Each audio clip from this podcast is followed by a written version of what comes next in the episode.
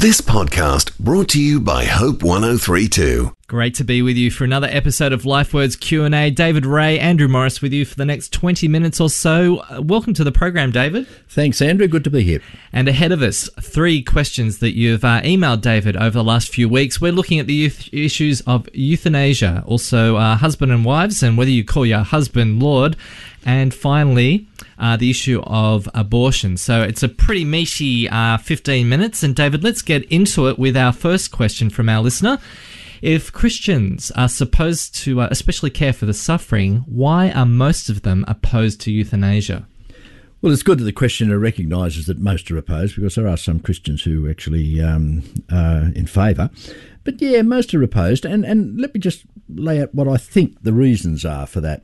Uh, one reason is basically to do with the fact that it's God's right to end life. Um, God starts us in life and God has the authority to end life. So when we try to take uh, over the role of ending life, we are playing God. So that's that's one of the objections. Now, now the critics of that objection argue that in many cases we do play God anyway. Uh, we play God by sometimes hastening the end of life uh, which happens in clinical circumstances. And some suggest we're playing God by keeping people alive artificially on machines. Um, there's a time to live and a time to die, so why on earth are we keeping people alive artificially, as it were? Uh, aren't we playing God there? So, so there, there's there's there's some pros and cons there. Another reason is based on this idea, but it's also more practical. Does it not open the door to getting rid of people? I think this is a lot of the Christian objection to euthanasia. It is not only that we might be playing God, but but is it a slippery slope? Um, will doctors um, change their whole default? Their default is to preserve life, but is that default going to change, and what will that do to medical care? Um, will economics enter the debate? I yep. mean, I mean, health costs are soaring. Uh, it costs a lot to keep people alive, um, and so we might say, "Oh no, no, economics will never come into it." Well, can we be sure in the future? And and what about relatives' pressure?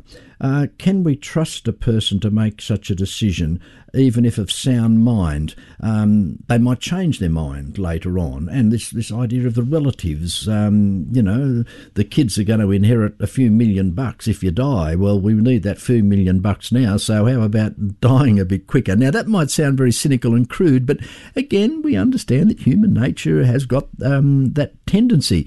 Um, will it lead to getting rid of human beings we deem to be less than fully human? I, I mean, there's there's people with severe disabilities. People can say, "Oh, well, look, uh, life's not worth preserving in that case.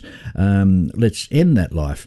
Um, uh, but but so so the argument there is where do we draw the line and so make decisions, uh, or to put it another way, when is suffering intolerable? Now now now again, like I said in the the first reason why Christians are opposed, there are there are critics of that proposal too, or, or that approach, because critics argue that guidelines can be put in place to safeguard those sorts of decisions, uh, uh, safeguard against those dangers.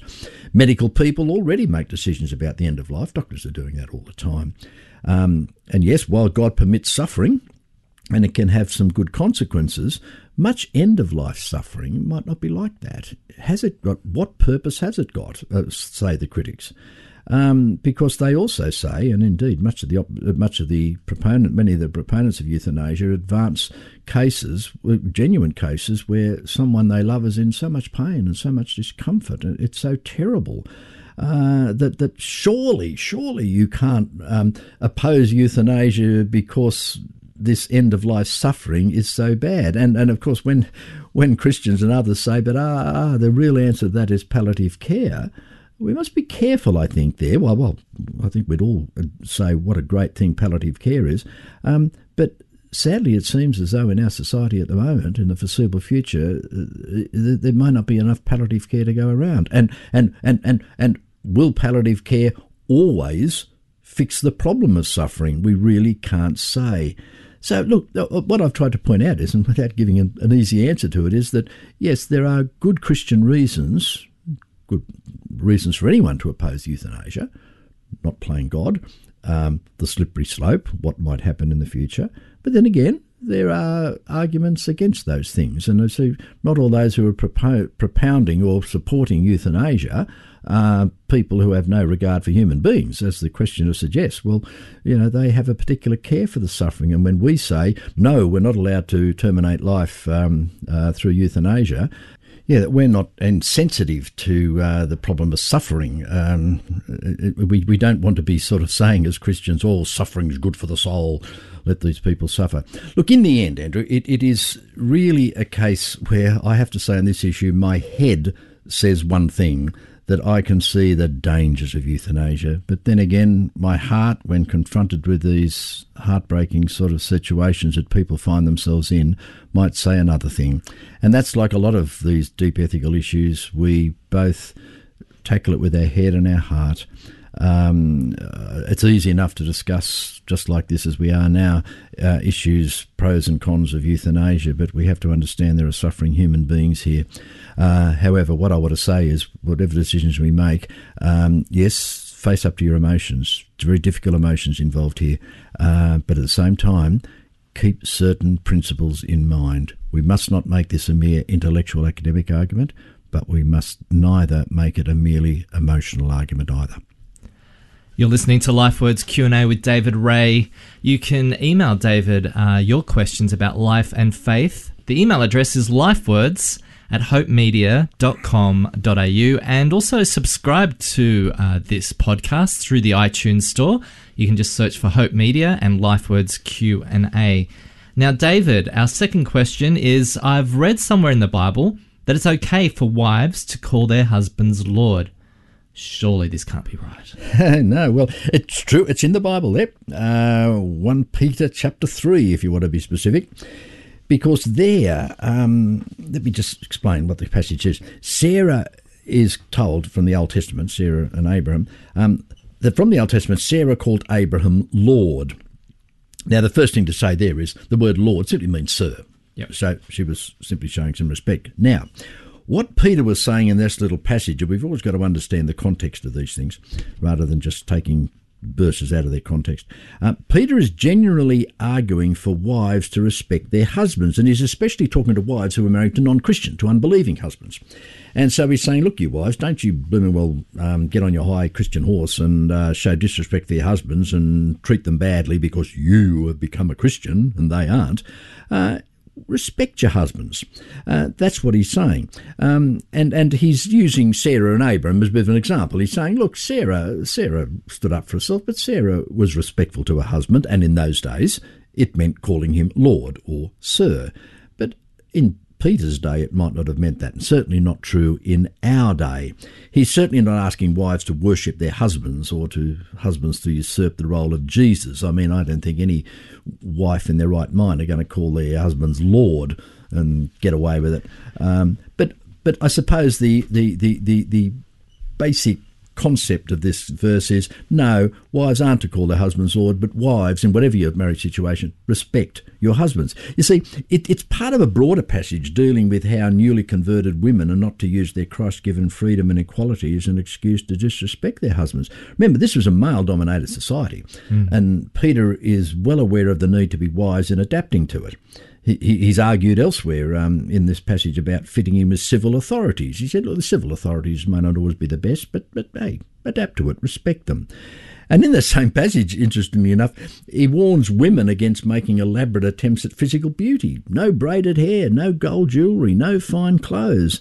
Um, and, and it's not because he feels it's wrong to be physically attractive, but in the context there, he's saying it's inner beauty that should be the main focus. And of course, that's very relevant today with obsession with appearances.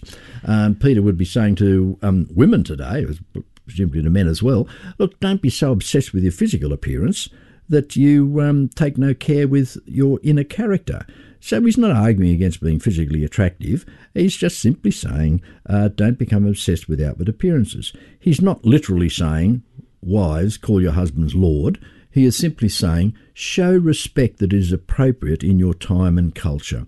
And you see, Andrew, the, the whole point of this is, and it's a good question because it, it allows us to simply say this so much of the Bible has to be read wisely because it's written in a different culture addressing different situations. Peter was not writing to you and me today. He is not writing to 21st century women. He is not doing that. He did not know such a future existed. He is simply writing to a particular group of people in a particular situation. And yet, the, the, the wonderful thing about the Bible through the Holy Spirit is that the Holy Spirit enables us to read this scripture and to say, what is the abiding principle, mm. as opposed to what was the then contemporary cultural application.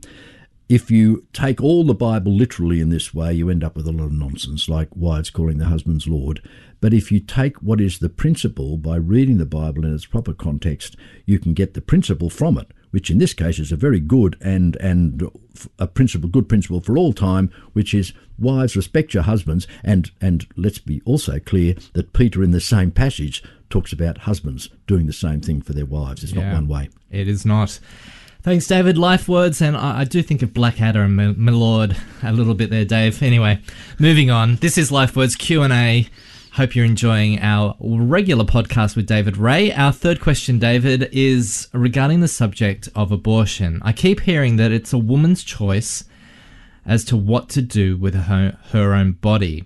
How can a Christian respond to that? And here's two blokes talking about this issue. Well, exactly right, Andrew. It's so hard, isn't it? I'm a, I'm a male Christian. You're a male Christian, and we're discussing this. It's, it seems almost improper to be doing it, but but it's not actually. It is an emotive and complex topic, but I think the first thing to do before just looking at just the, the issue of abortion particularly is I think we need to be clear that our bodies are not our own. I, I, you hear this phrase a lot. It's it's it's a woman's body to do what she likes with it. Mind you, a man could say the same thing in a different context. It's my body, I can do what I like with it. Well, in each particular case, the Christian wants to say, uh, no, I'm sorry. That's not that that's not so. Women who claim the right to abortion are perhaps saying they don't want others, especially men, to tell them what to do. Well, uh, that that's understandable. Uh, but only understandable if we leave out the fact that our bodies and our whole selves belong to God and not ourselves anyway.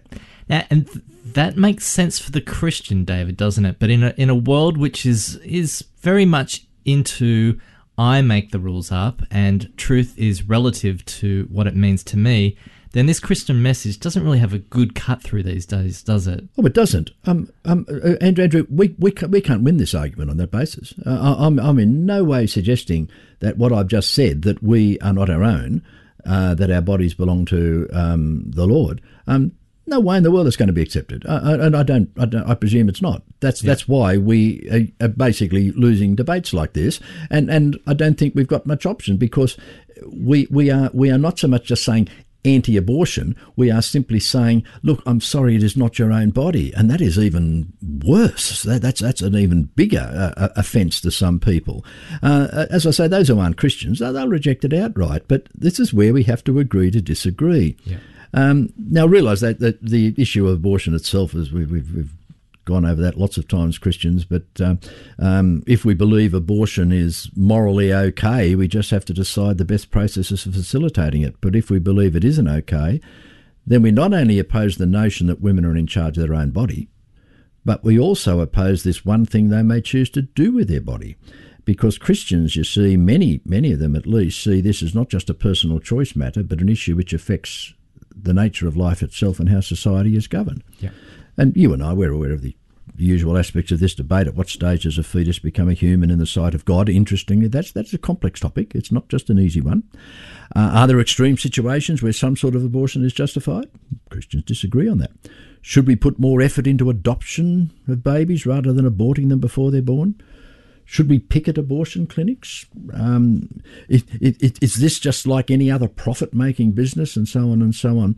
Uh, so there's there's there's lots of aspects of this debate which Christians have gone into a lot. But but the fact is that as this question is, is doing is putting the subject of abortion into a wider context, and that wider context is simply: um, Are we accountable to God? Are we our own? And on this matter of abortion, uh, previously, we've looked at subjects like euthanasia, and uh, there's all sorts of other things uh, our diets, our exercise, all this sort of thing. Christians have to say, even though people won't agree with us, no, we're not our own. We do belong to a God who made us, and this God who made our body and who lives in our bodies in the person of the Holy Spirit, uh, he, he has the ultimate say in what we do with our bodies. So, leaving aside the vexed issue and the very emotive issue of abortion in and of itself, uh, I, would have to argue that when if a woman says, I can do what I like with my own body, I would have to say, well, actually, no, I as a man can't do what I like with my own body, and nor can a woman. But it's not going to be agreed with. We know that. You've been listening to LifeWords Q&A. Thanks, David, very much for your time. We'll rejoin David next week with more of your questions. If you've got a, a comment, uh, some feedback, David is uh, eager to read and to commune uh, with you. So you can email lifewords at hopemedia.com.au. You can subscribe to the Lifewords uh, podcast through the iTunes store, and you can also hop online at hope1032.com.au. And in the programs menu, you'll find Lifewords Q&A. Till next week, have a great one.